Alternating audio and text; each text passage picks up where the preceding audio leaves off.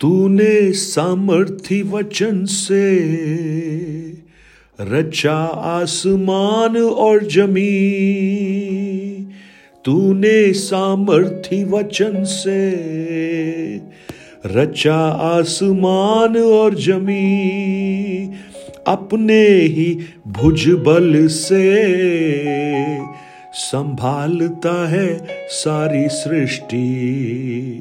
अपने ही भुज बल से संभालता है सारी सृष्टि। कुछ नहीं है ईशु जी, कुछ नहीं है, कुछ नहीं है प्रभु जी, कुछ नहीं है। असंभव तुझ से कुछ नहीं है कठिन प्रभु तुझ से कुछ नहीं है। Good morning praise the lord दिन की शुरुआत परमेश्वर के वचन के साथ। मैं पास्टर राजकुमार एक बार फिर आप सब प्रियो का इस प्रातकालीन वचन मनन में स्वागत करता हूँ। प्रियो, उससे असंभव कुछ भी नहीं है, क्योंकि वो हर परिस्थितियों से बढ़कर है। अंधियारे में उजियाले को वो प्रकट करता है। और जहाँ कुछ भी नहीं, वहाँ मानो सब कुछ उद्भव करता है। मरी हुई अवस्था भी उससे बड़ी नहीं है, क्योंकि उससे कठिन कुछ भी नहीं है। आज इस प्रातःकाल, जब हम परमेश्वर के वचन को मनन कर रहे हैं, मैं विश्वास करता हूँ, जब आप ये विश्वास करते हैं कि ये वचन परमेश्वर का है और इसके अंदर जीवन है, और वो मरी हुई अवस्थाओं को भी जीवित कर सकता है तो निश्चित जानिए, आप एक चमत्कार देखने वाले हैं। यह स्केल नबी की पुस्तक, उसका सैतीस अध्याय। उसके चंद वचनों को जब हम पढ़ते हैं तो एक बड़ी ही दर्दनाक और हैरान करने वाली घटना नज़र आती है। परमेश्वर यह स्केल को एक दर्शन देते हैं और उस दर्शन को हम सूखी हड्डियों की तराई का दर्शन बोलते हैं। उसके एक से लेकर चंद वचनों को जब हम पढ़ेंगे, वहाँ लिखा है, क्योंकि यहोवा की शक्ति मुझ पर हुई और वह मुझमें अपना आत्मा समवा कर बाहर ले गया और मुझे तराई के बीच खड़ा कर दिया। वह तराई हड्डियों से भरी हुई थी। तब उसने मुझे उसके चारों ओर घुमाया और तराई की तह तक बहुत सी हड्डियाँ थी और वो बहुत सूखी हुई थी। तब उसने मुझसे पूछा, हे मनुष्य की संतान, क्या ये हड्डियाँ जी सकती हैं? मैंने कहा, हे परमेश्वर, तू ही जानता है। तब परमेश्वर यह स्केल को कह रहे हैं, कि इन हड्डियों से भविष्यवाणी कर कर कह कि हे सूखी हड्डियों, यहोवा का वचन सुनो। एक बड़ी ही दर्दनाक अवस्था इसराइल की। अगर उसके ग्यारह वचन को पढ़ेंगे, वहाँ लिखा है, फिर उसने मुझसे कहा, हे मनुष्य की संतान, ये हड्डियाँ इज़राइल के सारे घराने की उपमा है। वे कहती हैं, हमारी हड्डियाँ सूख गई हैं और हमारी आशा जाती रही है। हम पूरी रीति से मिट गए हैं। फिर परमेश्वर कहता है, परमेश्वर यूँ कहता है, मेरी प्रजा के लोगों, देखो, मैं तुम्हारे लिए, मैं तुम्हारी कब्रें खोलकर तुमको उनमें से निकालूँगा और इज़राइल के देश में पहुंचाऊँगा। पूरी रीति से कटे हुए हैं।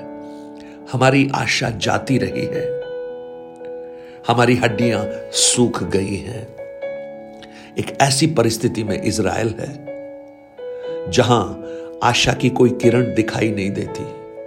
हड्डियाँ वो भी सूख चुकी हैं। सूखी हड्डियों का मतलब है, कभी इनमें प्राण थे, कभी ये जीवित थी।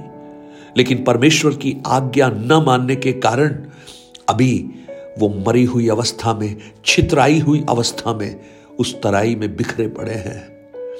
लेकिन एक भविष्य को परमेश्वर वहाँ भेजता है और कहता है, इन सूखी हड्डियों से भविष्यवाणी करो। आज यह स्केल के सामने सूखी हड्डियाँ वास्तव में हड्डियाँ थी और वो इज़राइल के घराने की उपमाएँ थी। आपकी सूखी हड्डियाँ क्या है? हो सकता है बीमारी आपके लिए सूखी हड्डी बन गई हो। हो सकता है आपके परिवार की अशांति आपके लिए सूखी हड्डी बन गई हो। हो सकता है आर्थिक तंगी आपके लिए एक ऐसी परिस्थिति बन गई हो जिसमें कोई आशा आपको दिखाई नहीं देती। हो सकता है आपके बच्चों के भविष्य का अंधियारापन आपके लिए सूखी हड्डी बन गई हो और आपको कोई आशा की किरण उसमें नज़र नहीं आती हो। चाहे जो भी अवस्थाएँ हो, आज मुझे सुनने वाले बहुत से प्रियजन भाई बहन, आपकी उन परिस्थितियों के सामने अगर आप खड़े हैं और आपको जैसे यह स्केल को सूखी हड्डियाँ दिखाई दी, आपको भी कुछ सूखी हुई परिस्थितियाँ दिखाई दे रही हैं जहाँ आपको लगता है अब कोई आशा नहीं है। परमेश्वर कहता है, अपना मुँह खोलो और उनसे भविष्यवाणी करना प्रारंभ करो और उनसे कहो, हे सूखी हड्डियों, यहोवा का वचन सुनो। हमारे वचन नहीं हमारे वचन क्या है प्रियो? हम अभी कुछ बोलते हैं, थोड़ी देर में फिर कुछ और बोलेंगे। लेकिन उसका वचन जो सनातन है, उसका वचन जो जीवन देने वाला है, उसका वचन जो मरी हुई अवस्थाओं को फिर से खड़ा कर देता है, उसका वचन जो बेडोल और सुनसान पड़ी हुई पृथ्वी को आबाद और खूबसूरत बना देता है, उसका वचन जब वो एक लंगड़े को कहता है, वो उठकर चलने लगता है। उसका वचन, जो आंधी तूफ़ान के सामने जब वो वचन आता है, आंधी और तूफ़ान भी शांत हो जाता है। उसका वचन, जो लाजर की कब्र के सामने आकर कहता है, हे लाजर, बाहर निकल आओ तो मरा हुआ भी मरा हुआ नहीं रहता। वो जीवित होकर कब्र से बाहर निकल आता है। जानते हो? क्योंकि उसका वचन सामर्थी है। उसका वचन जीवन देने वाला है। उसका वचन चमत्कारी है। उसके वचन में ताकत है कि वो बीमारियों को चंगा करे। उसके वचन में सामर्थ है। आपकी हर परिस्थितियों को वो बदल डाले। उसके वचन में सामर्थ है कि वो लाल समुद्र को दो भागों में बांटकर अपने लोगों को सुरक्षित लेकर जाए। उसका वचन। आज जब आप मुँह खोलें, मुँह खोलिए और अपने मुँह से परमेश्वर की बातों को बोलना प्रारंभ कीजिए और यह स्केल उन हड्डियों से भविष्यवाणी करने के लिए परमेश्वर कह रहा है। प्रेज द लॉर्ड आज जब परिस्थितियों को देखते हैं तो शायद आपको लगेगा, ये परिस्थितियाँ बदलने वाली नहीं है। ये ये ये एक स्वाभाविक एक प्रतिक्रिया है, क्योंकि जब हम लंबे समय तक एक परिस्थिति से गुजरते हैं तो हमें लगता है, शायद अब हमारी यही नियति बन गई है। शायद हम ऐसे ही रहने वाले हैं। लेकिन आज मैं आपको इन वचनों के द्वारा ये बताना चाहता हूँ, आप ऐसे रहने वाले नहीं हैं, क्योंकि परमेश्वर ने आपके लिए कुछ और सोच रखा है। बस आपको अपना मुँह खोलना है और परमेश्वर के वचन को अपनी परिस्थितियों से बोलना है। नीति वचन 18 उसके 21 वचन में लिखा है, जीवन और मृत्यु मनुष्य के मुँह में होते हैं और जो उन्हें काम में लाना जानता है, वो उसका फल भोगता है।